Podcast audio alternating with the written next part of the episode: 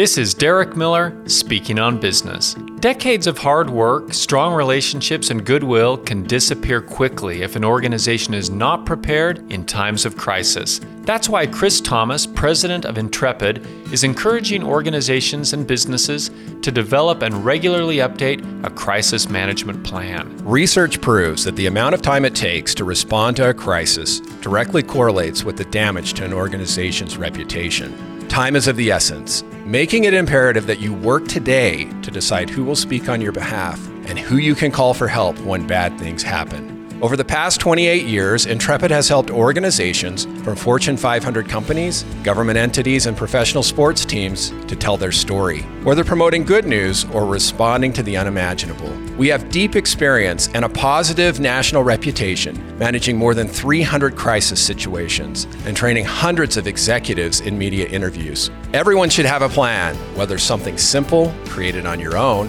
or a more elaborate plan developed with experts. If you think we can help, please go to intrepidagency.com. The goal of a crisis management plan is to minimize damage and restore business operations as quickly as possible. Chris and his team at Intrepid can help, and they regularly present crisis planning for free to associations, trade groups, and other organizations. I'm Derek Miller with the Salt Lake Chamber, speaking on business.